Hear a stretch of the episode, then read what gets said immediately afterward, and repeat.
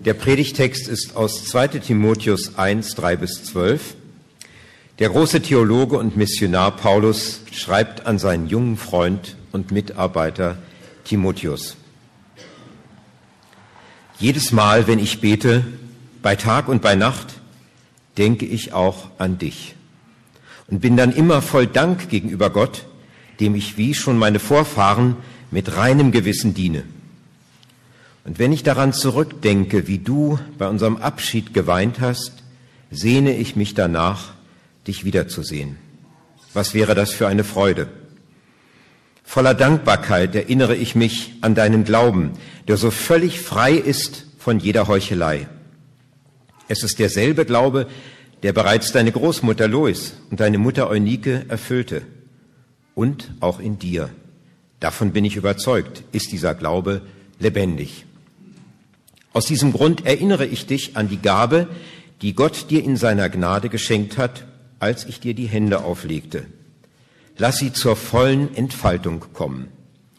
Denn Gott hat uns nicht einen Geist der Ängstlichkeit gegeben, sondern den Geist der Kraft, der Liebe und der Besonnenheit.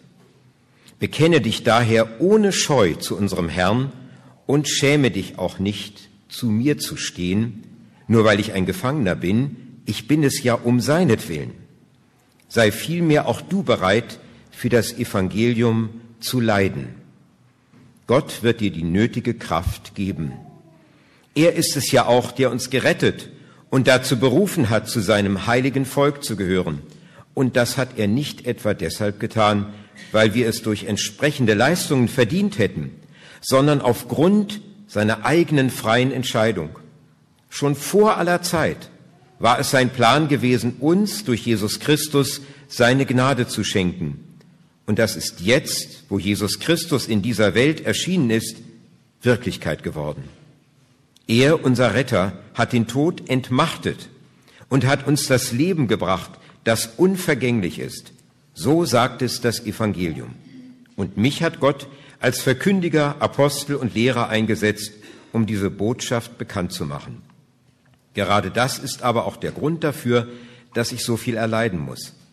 Doch trotz der Schande, die damit verbunden ist, verliere ich nicht den Mut, denn ich kenne den, auf den ich mein Vertrauen gesetzt habe und bin überzeugt, dass er die Macht hat, das mir anvertraute Gut unversehrt bis zu jenem Tag zu bewahren, an dem Jesus Christus wiederkommt. Amen.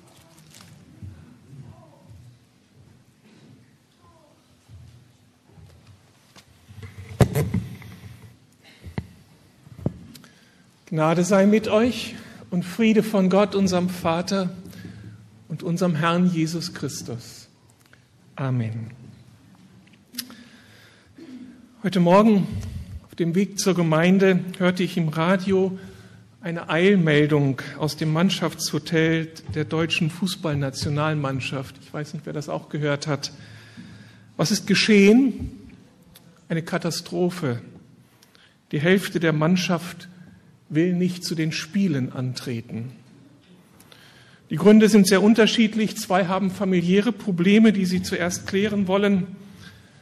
Drei anderen Spielern steckt noch die Niederlage gegen die Schweiz in den Knochen und sie fühlen sich offensichtlich überfordert angesichts des jetzt so viel stärkeren Gegners. Zwei weitere empfinden sich noch nicht fit genug. Und vier andere sind so mit internen Querelen innerhalb der Mannschaft beschäftigt, dass sie sich nicht auf die eigentliche Aufgabe konzentrieren können. Die Verantwortlichen des Deutschen Fußballbundes stehen Kopf und sprechen von einer Katastrophe. Und nicht nur, weil jetzt alle Investitionen für die Katz waren. Investitionen, die hohe Kosten verursacht haben, Kosten für die vielen besonderen Trainingseinheiten, für die medizinische Rundumversorgung, für den ganzen Luxus der, des teuren Sporthotels.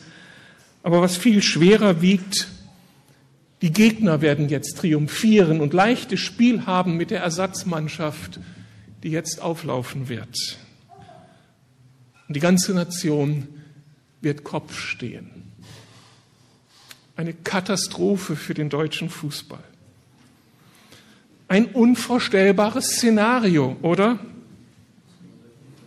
wirklich unvorstellbar für die deutsche Fußballnationalmannschaft. Natürlich ist das eine Ente und von mir erfunden jetzt gerade.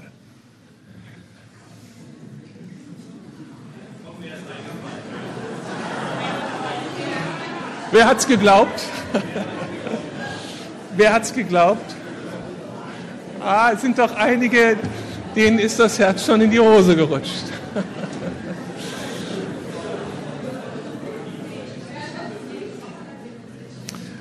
Also für die Fußballnationalmannschaft stimmt es nicht. Aber leider ist dieses Szenario vorstellbar und Realität für eine ganz andere Mannschaft nämlich für die Nationalmannschaft des Reiches Gottes, Gemeinde Jesu genannt. Das Unvorstellbare ist hier krasse Realität. Das war schon vor 2000 Jahren so und ist heute immer noch der Fall. Natürlich geht es bei dieser Nationalmannschaft nicht um ein Fußballspiel. Es geht um unglaublich viel mehr letztlich um Leben und Tod, letztlich um das ewige Leben. Diese Mannschaft ist berufen, allen Menschen die gute Nachricht zukommen zu lassen, es weiterzusagen, dass es einen guten Gott gibt, der diese Welt geschaffen hat, der uns geschaffen hat, der mit uns per Du sein will, der uns von den Altlasten befreien will und helfen will, in dieser Welt zurechtzukommen und diese Welt zu ihrem Besten zu verwalten. Aber große Teile dieser Mannschaft treten nicht an. Gott hat unglaublich viel in diese Mannschaft investiert, aber sie verweigert den Dienst, verweigert anzutreten, um zu ihrer eigentlichen Bestimmung zu kommen, und die liegt darin, diese gute Nachricht weiterzugeben. Timotheus, der junge Freund des Paulus, erscheint hier wie ein Prototyp für so viele andere Christen nach ihm. Paulus erwähnt, wie dieser junge Mann geprägt worden war. Da waren seine Mutter und Großmutter, da war Paulus selbst, dieser väterliche Freund. Sie alle haben in diesen Mann investiert, ihn vollgestopft. Und Timotheus hat tatsächlich unglaublich profitiert. Er war gewachsen, er war eine starke Persönlichkeit geworden, fähig, dem Leben ins Auge zu schauen, fähig, anderen etwas weiterzugeben von dem, was er empfangen hat. Kein Wunder, dass er hört, dass er berufen ist, dass er gebraucht wird, dass er es weitergeben soll, was da in ihn hinein investiert wurde. Aber irgendwie kommt er nicht in die Gänge. Er ziert sich. Und die Gründe sind offensichtlich. Er fürchtet sich zuerst vor den Menschen, zu denen er gesandt ist. Und diese Furcht ist ja durchaus begründet. Sein Freund, sein Mentor, sein geistlicher Vater Paulus sitzt, weil er dieses Evangelium versucht weiterzugeben, diese gute Nachricht im Gefängnis. Damals wie heute mussten Christen, müssen Christen immer wieder einen Preis dafür zahlen, dass sie für die Wahrheit Gottes eintreten in dieser Welt. Als Botschafter der Liebe und des Friedens, als Botschafter der Freude und der Hoffnung, als Botschafter des Glaubens und der Kraft. Trotzdem treffen sie auf Widerstand. In Deutschland ist das alles sehr harmlos, dieser Widerstand. Wir ernten vielleicht Kopfschütteln, Stirnrunzeln, und wenn wir gegen die Abtreibung und für das ungeborene Leben auf die Straße gehen, ernten wir vielleicht Spott, Hohn. Aber damals und in anderen Ländern heute ist der Preis ungleich höher. Aber bei Timotheus kam mehr hinzu. Nicht nur, dass er sich vor den Adressaten fürchtete, er schämte sich auch. Er schämte sich für das Evangelium, für das, was er inhaltlich zu sagen hatte, weil es einfach nicht in die Zeit passte, über Jesus zu reden, von dieser letzten Instanz zu reden, von seinen Vorstellungen für das Leben. Das war so schwierig, die Botschaft vom Kreuz, Jesus der Gekreuzigte. Das passte den Juden nicht, das passte den Griechen nicht, den Römern nicht. Es war schon unangenehm, sowas öffentlich zu sagen. Er schämte sich. Und er schämte sich auch für seinen geistlichen Vater Paulus, denn das war so ein ganz radikaler. Der machte keine Kompromisse. Der sagte, was er dachte. Der legte sich mit jedem an. Und so in seinem Dunstkreis dann zu leben das mitzubekommen, das war für diesen jungen Mann, der so seine Ideale hatte, nicht so ganz einfach. Der Text sagt, Timotheus schämte sich für Paulus. So radikal, dass er eben im Gefängnis war. Kann das nicht auch alles ein bisschen temperierter geschehen? Müssen wir so die Sache auf die Spitze treiben? Das waren die Gefühle, die der Timotheus hatte. Wie sieht es in der Christenheit in Deutschland aus oder in Berlin? Die Spatzen pfeifen es ja von den Dächern. Die Christenheit in Deutschland stagniert. Die meisten Gemeinden schrumpfen. Und das, obwohl zigtausende so viel Gutes gehört und so viel Gutes erlebt haben. Viele von ihnen wurden schon in ihren Familien christlich sozialisiert, bekamen schon als Kindern etwas von der Liebe Gottes weitererzählt. Sie wuchsen mit diesem Gedanken auf, dass da ein gütiger Vater per Du ist mit uns und unser Leben segnen möchte, uns schützen möchte, uns beschenken möchte. Viele haben in ihren Gemeinden dann so viel Gutes gehört, in unendlich vielen Predigten, Seminaren, Konferenzen. Die Bücherschränke sind voll, CDs, DVDs. So viel, was ihnen angeboten wurde, um als Christen zu wachsen. Sie alle haben erlebt, dass unser Gemeindemotto tatsächlich stimmt für die Gemeinde. Beziehung tut gut. Beziehung in Gemeinde Jesu. Denn sie haben unglaublich profitiert von Jüngerschaftskursen, Mitarbeiterschulungen, Seminaren für Single, für Ehepaare, für Familien, für Senioren, für die unterschiedlichen Berufsgruppen. All das stand und steht in der Christenheit zur Verfügung.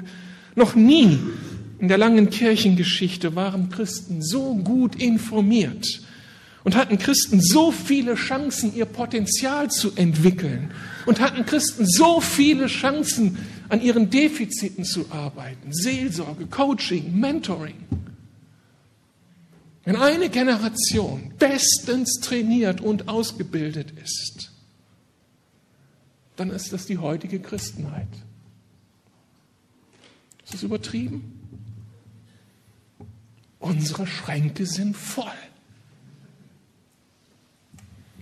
Das Problem ist nur, dass die Christen in Deutschland, in Europa wie Timotheus das Empfangene und Erlebte nicht weitergeben oder kaum weitergeben, kaum in der Familie weitergeben. Oder wo werden in unseren Familien in Deutschland die Kinder schon in der Familie wirklich christlich geprägt und zu Jüngern gemacht. Und es wird kaum weitergegeben an Freunde, an Kollegen, an Nachbarn. Da herrscht Schweigen im Wald. An vielen, vielen, an zu vielen Stellen. Und dafür gibt es natürlich auch Gründe, ähnlich wie bei Timotheus. Natürlich ist hier auch die Furcht ein Menschen abhaltendes Prinzip. Furcht vor den Konsequenzen. Wenn man halt in der Öffentlichkeit den Mund aufmacht, dann erntet man Spott. Und man schämt sich für die Inhalte, wie schon angedeutet, wenn es über das Kreuz geht oder über die Gebote Gottes. Und das alles, obwohl wir eigentlich entdeckt haben, dass unser christlicher Glaube ein wirklich zutiefst intellektuell befriedigendes Konzept ist, Denkkonzept ist. Wir brauchen uns nicht zu schämen, für diese Inhalte einzustehen. Die sind so gut, die sind in sich so stimmig, die brauchen keine Konkurrenz zu fürchten. Und das, was wir erlebt haben, ist so stark, die Lebenskonzepte, die hinter dieser Theorie stehen, das, was der christliche Glaube an Erfahrungswerten für unseren Alltag bringt, ist so stark, dass wir nicht den Beweis antreten müssen, dass Christsein Sinn macht. Wir haben es doch erlebt.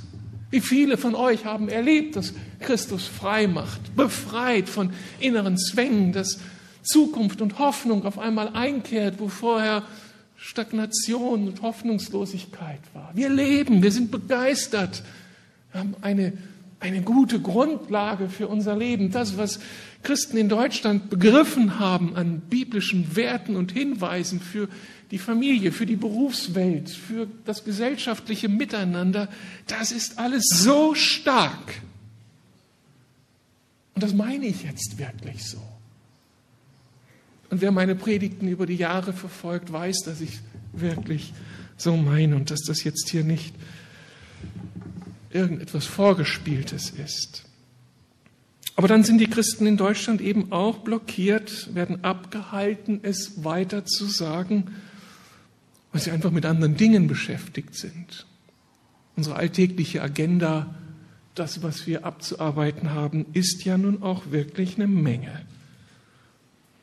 Oder ein Problem ist, dass unser Glaube so routiniert gelebt wird. Wir haben schon so viel gehört, das ist uns alles so vertraut, wir funktionieren noch irgendwie als Christen, aber das Feuer ist verloren gegangen, die Begeisterung. Es gab eine Zeit, da mussten wir darüber reden, die Christen in Deutschland. Denn da war so viel, was Christus in uns angelegt hatte, das floss ja nur so aus uns heraus. Das ist alles für die meisten lange, lange her. Das war ein bisschen Bestandsaufnahme. Wie reagiert nun Paulus auf Timotheus? Und wie würde er heute auf uns Christen in Deutschland reagieren? Das erste Überraschende ist, er dankt Gott für den Timotheus. Und er betet für ihn. Vers 3. Jedes Mal, wenn ich bete, bei Tag und bei Nacht, denke ich auch an dich und bin dann immer voller Dank gegenüber Gott, dem ich, wie schon meine Vorfahren, mit reinem Gewissen diene. Und dann beschreibt Paulus, was er so schätzt am Timotheus. Das ist ein Mann des Glaubens, der ernsthaft vor Gott lebt. Und das ist zu feiern. Das ist zu feiern, was an Glaubensfreude, an Liebe zu Jesus in der Kirche Jesu in Deutschland lebt. Und was diese Kirche bereit ist einzubringen an Begeisterung vor Gott, in Anbetung, an Bereitschaft zur Mitarbeit in der Gemeinde. Und für das alles können wir Gott von Herzen danken. Aber Paulus weiß um dieses Defizit. Und darum erinnert er den Timotheus liebevoll an das, was Gott in ihn investiert hat und was eigentlich Ziel dieser Investition war. Er erinnert ihn einmal an den Heiligen Geist, die Verse 6 bis 7. Ich erinnere dich, sagt er Timotheus, an die Gabe, die Gott dir in seiner Gnade geschenkt hat, als ich dir die Hände auflegte, und lass diese Gabe zur vollen Entfaltung kommen, denn Gott hat uns nicht einen Geist der Ängstlichkeit gegeben, sondern den Geist der Kraft, der Liebe und der Besonnenheit. Wir haben gerade Pfingsten gefeiert und meine Predigt heute ist eigentlich eine Fortsetzung dessen, was man Pfingsten sich so bewusst macht in der Christenheit. Wie alle Christen hat Timotheus den Heiligen Geist empfangen bei seinem Christwerden. Und dieser Heilige Geist ist der Geist des Lebens, denn er verkörpert Kraft, Liebe, Disziplin, all das, was man zum Leben braucht. Und braucht zum Weitersagen des Evangeliums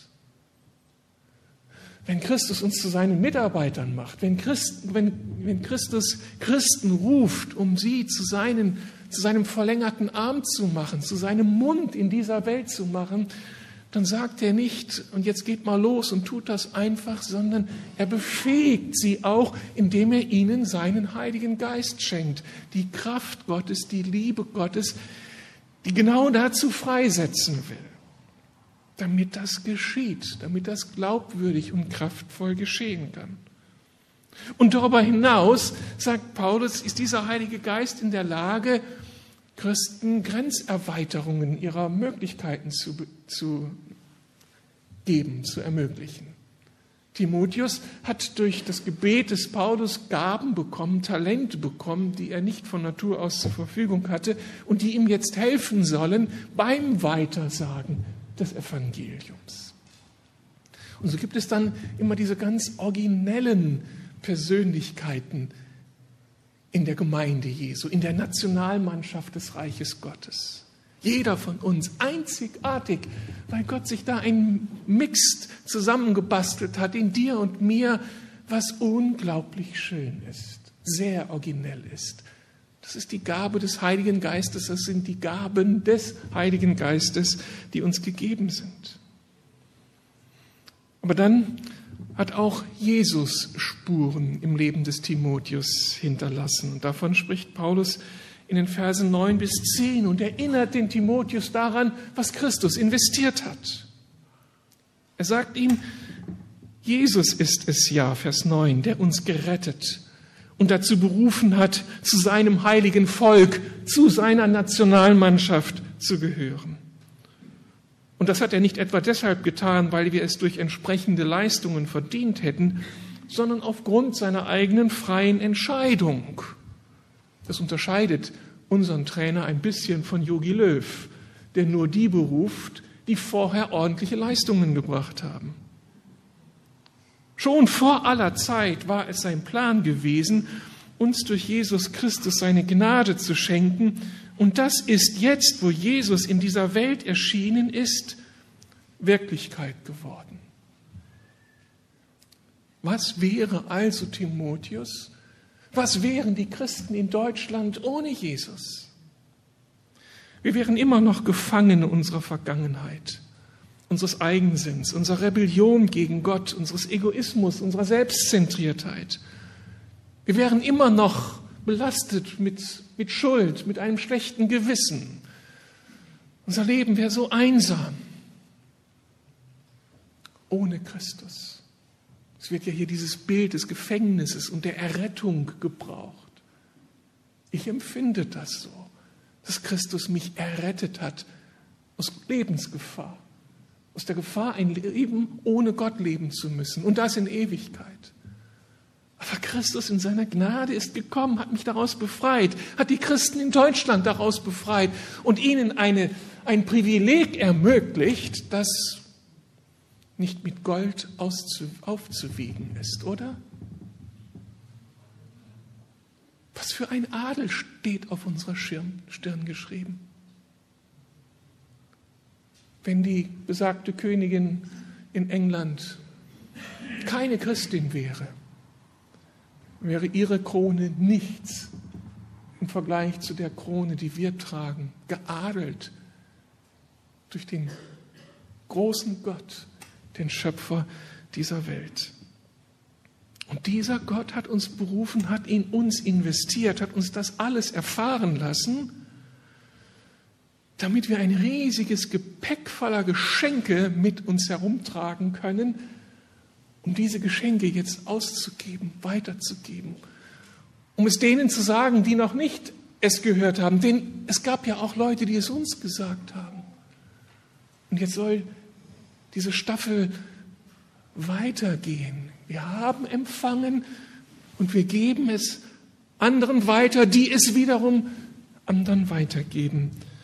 Das ist das Konzept. Und Paulus erinnert Timotheus an all das Gute, was er empfangen hat. Und dann mahnt er ihn jetzt dringend, dringend und sehr herausfordernd, Vers 8, bekenne dich aber daher, Bekenne dich daher ohne Scheu zu unserem Herrn und schäme dich auch nicht, zu mir zu stehen, nur weil ich ein Gefangener bin. Ich bin es ja um seinetwillen, um Christi willen. Sei vielmehr auch du bereit, für das Evangelium zu leiden. Gott wird dir die nötige Kraft dazu geben. Würden wir anderes hören heute von Paulus, die Christen in Deutschland und in Europa? Würde er auch nicht uns sagen, es ist irgendwie unfair, nur das Gute anzunehmen, sich beschenken zu lassen, aber dann die Berufung nicht ernst zu nehmen? Und er würde nochmal in aller Leidenschaft die Bibel zur Hand nehmen und mit uns die Texte durchgehen und auf Jesus hinweisen, in den Evangelien, was Jesus uns alles mitgegeben hat und welche Vorstellung er hat von den Menschen, die, in die er investiert hat. Er würde vielleicht Matthäus 5 lesen. Da sagt Jesus seinen Nachfolgern, ihr seid doch das Salz der Erde. Ihr seid das Licht der Welt. So lasst euer Licht leuchten. Wo?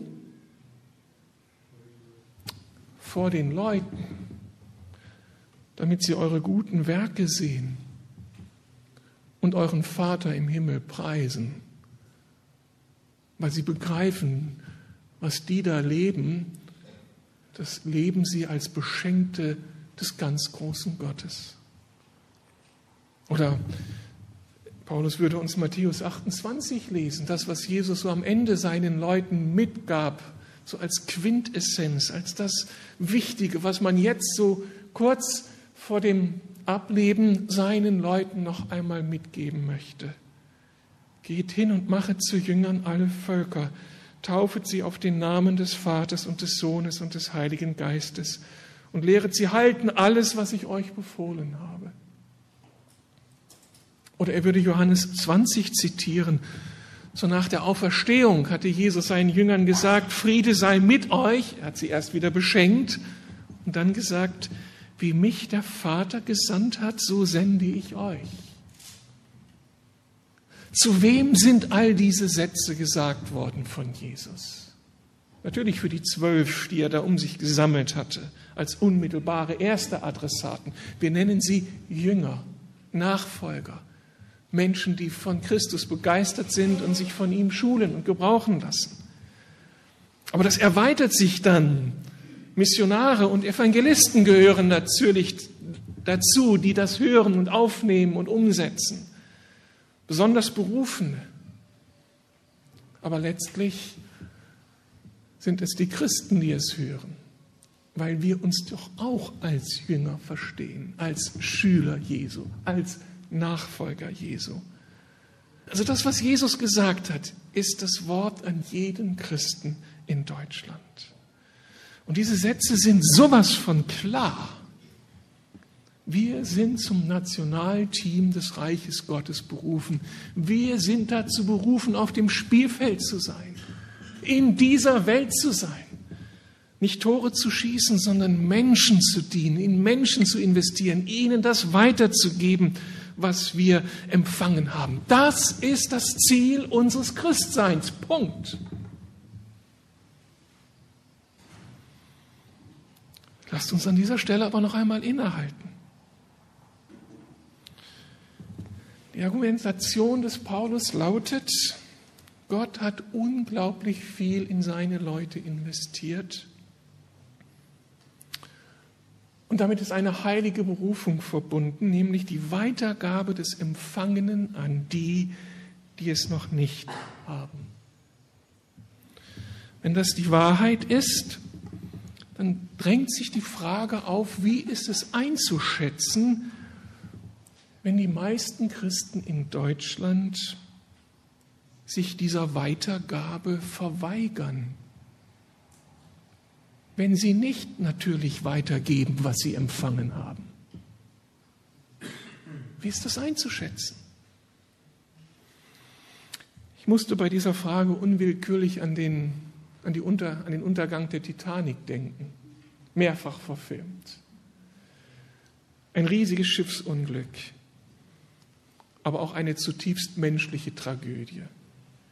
Nicht nur in der Geschichte der beiden Verliebten, die dann keine Zukunft hatten, sondern die eigentliche Tragödie liegt darin, dass da Menschen ins Rettungsboot steigen konnten und es wurde herabgelassen.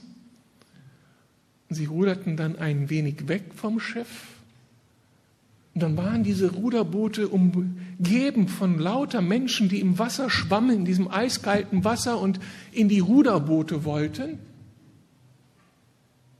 Und dann gab es doch tatsächlich Menschen, die die Hand, die sich da ans Boot krallte, lösten, obwohl Platz im Boot war, und die Menschen zurückstießen und ganz schnell wegruderten aus diesem Szenario. Sie wollten ja nichts riskieren, obwohl Platz im Boot war. Jeder von uns regt sich fürchterlich auf. Wie, wie kann man nur? Aber ihr wisst, was jetzt kommt. Genau das ist die Situation der Christen in Deutschland. Wir sitzen im Rettungsboot. Wir sind gerettet. Und da sind Millionen um uns herum in Deutschland allein. Und sie kennen Jesus nicht, die ausgestreckte Hand. Und wir sind mit uns selbst beschäftigt. ich das wahrnehme, das macht was mit mir. Ich habe vorhin sehr bewusst unter dieser Predigt oder meinem Predigteindruck die Lieder gehört und gelesen, die wir gesungen haben. Wir haben voller Begeisterung gesungen, ich weiß, dass mein Erlöser lebt, dass er hoch oben steht. Wir haben gesungen, ich singe und tanze, denn du bist gut, deine Liebe begeistert mich. Wir haben gesungen, mein Herz kann es nicht verbergen, ich rufe es aus. Du hast meine Träne der Trauer in Freude verwandelt. Für den König, für sein Reich geben wir uns hin, lasst uns lieben, so wie er uns gelebt. Diese Lieder werden von Tausenden in Deutschland gesungen. Wie glaubwürdig sind wir eigentlich noch? Wie glaubwürdig bin ich noch? Diese Frage treibt mich seit Monaten um. Herr, Gehöre ich auch zu denen, die nur das Gute beanspruchen, die sich über ihre Errettung freuen, aber sich vor ihrer Berufung drücken? Herr, was hält mich ab? Ich bin Pastor der Lukas-Gemeinde. Ich bin gut ausgebildet, noch besser als meine Schwestern und Brüder. Ich habe all die Argumente im Kopf. Was blockiert mich draußen? Nicht im Gemeindehaus, da kann ich hier fröhlich von Jesus erzählen. Aber draußen von Jesus zu reden. Meiner Friseuse, die weiß es auch, ja. Aber es gibt einige andere, die wissen es nicht. Was blockiert mich, ein unbeschwerter Botschafter der guten Nachricht zu sein? Ein Botschafter, der natürlich das Evangelium natürlich weitergibt. Die Konsequenzen sind ja so unglaublich dramatisch. Millionen gehen an der ausgestreckten Hand Gottes vorbei. Sie wissen gar nicht darum, dass es sie gibt. Sie leben ohne Vergebung und Versöhnung, ohne inneren Frieden, ohne Glauben und Hoffnung. Aber nicht nur diese Konsequenz, auch die Konsequenz im Leben der Christen. die Christenheit in Deutschland strotzt ja nicht gerade vor Begeisterung und Kraft, obwohl wir so tolle Lieder singen. Ich glaube, der Grund ist dafür, der, dass wir an unserer Berufung vorbeileben. Und damit entgeht uns die unglaubliche Freude, die ein Mensch erlebt, wenn er dabei ist, Geburtshelfer zu sein – geistliches Leben mit hervorzubringen. Diese Freude, die ist mit nichts zu vergleichen. Ich habe es erlebt. Wenn ein Mensch Christ wird. Das ist eine Freude, die spornt an, die, die lässt anderes vergessen, die, die bringt die Dinge wieder in die richtige Reihenfolge. Da wird dann das Unwichtige wirklich unwichtig und das Wichtige wird wirklich wichtig.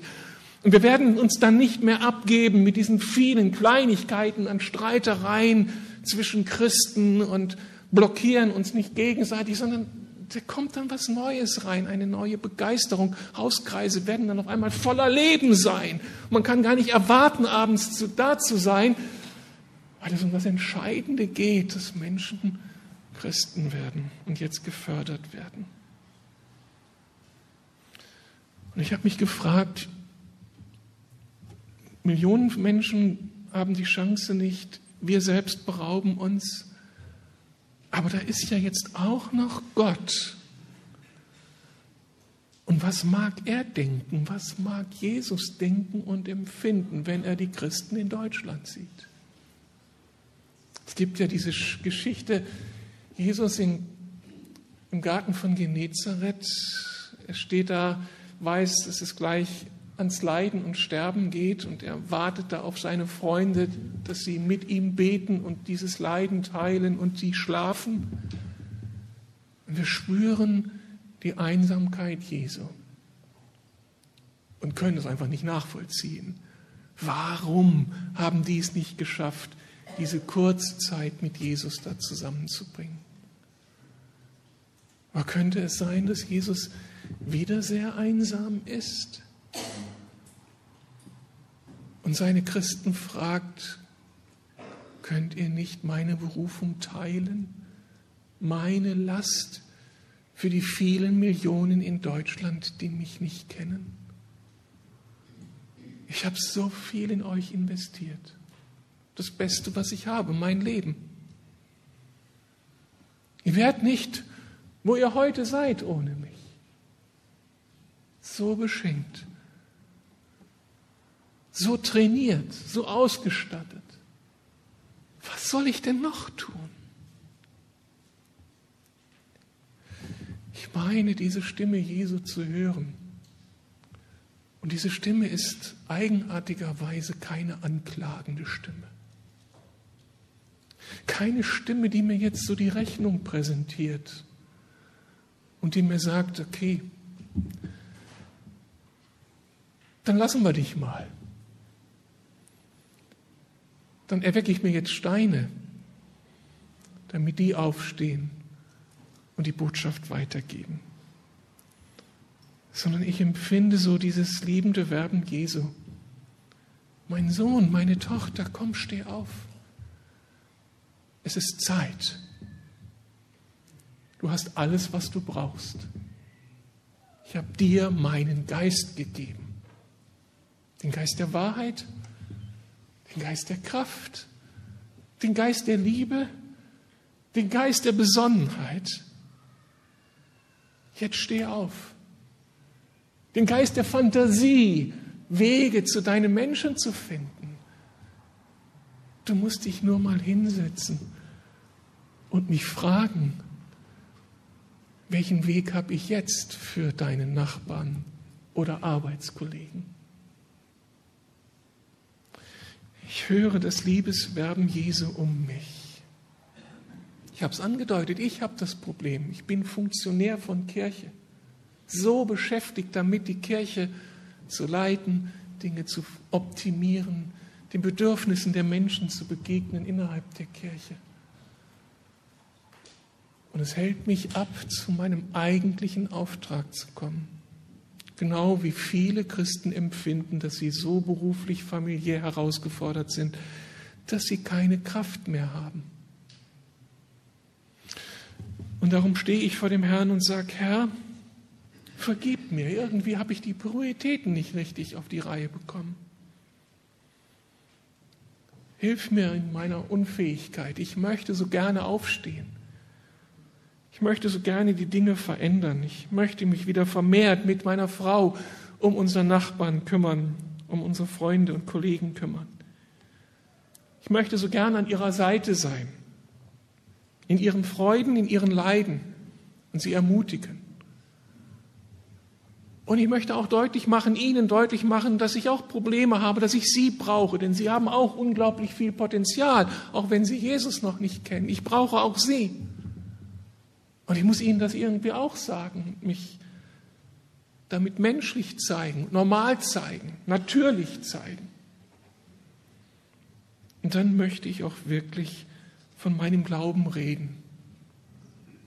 Und mich nicht damit herausreden, dass wir ja erst einmal Freunde sein müssen und mit viel Dienst so Stimmung machen müssen, sondern ich muss auch reden, Herr. Ich muss Ihnen sagen, Herr, was du getan hast. Denn nur mein Nettsein vermittelt nicht die Botschaft des Kreuzes.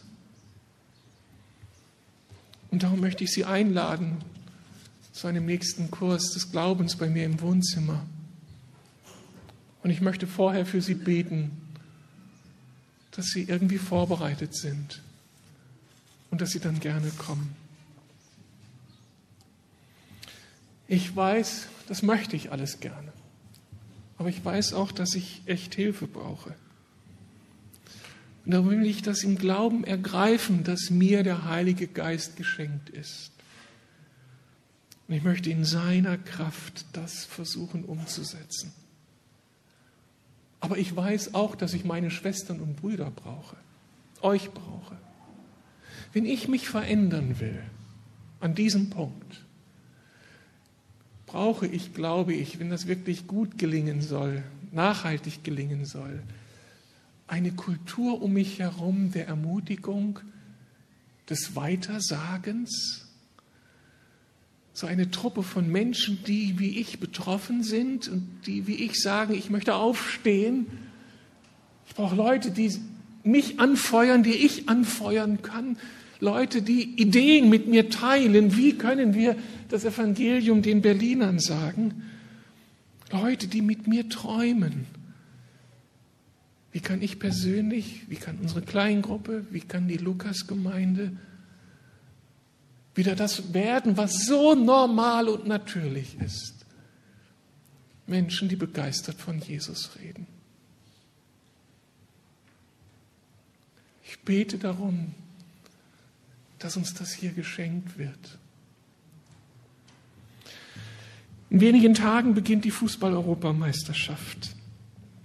Mein erstes Gebetsziel ist, dass ihr und ich kein Fußballspiel anschauen kann, keine Zusammenfassung in den Nachrichten sehen oder in der Zeitung lesen kann über diese Spiele, ohne dass ich, ohne dass wir daran erinnert werden, dass wir auch zu einer Mannschaft gehören, zur Nationalmannschaft des Reiches Gottes. Ich werde am 9., wenn wir als Männer hier zusammen Fußball gucken, richtig mich freuen, hoffentlich, an einem guten Spiel und dabei denken, Herr, hilf mir jetzt auch gut zu spielen in meinem Team,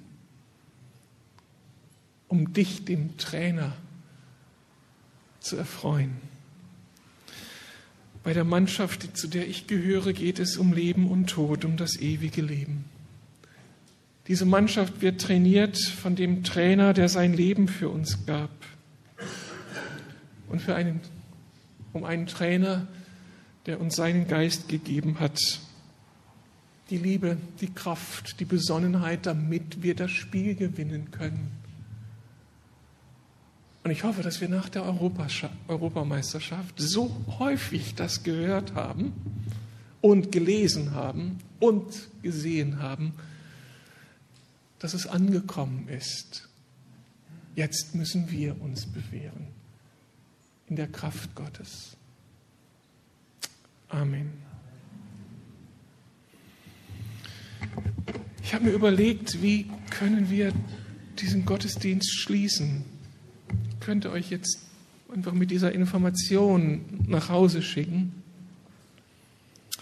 Und ich dachte, dass wir uns einfach noch einige Augenblicke nehmen. Ich bitte das Team nach vorne zu kommen, das Lobpreisteam, und dass sie uns ein, zwei Lieder anstimmen, bitten an den Heiligen Geist zu kommen.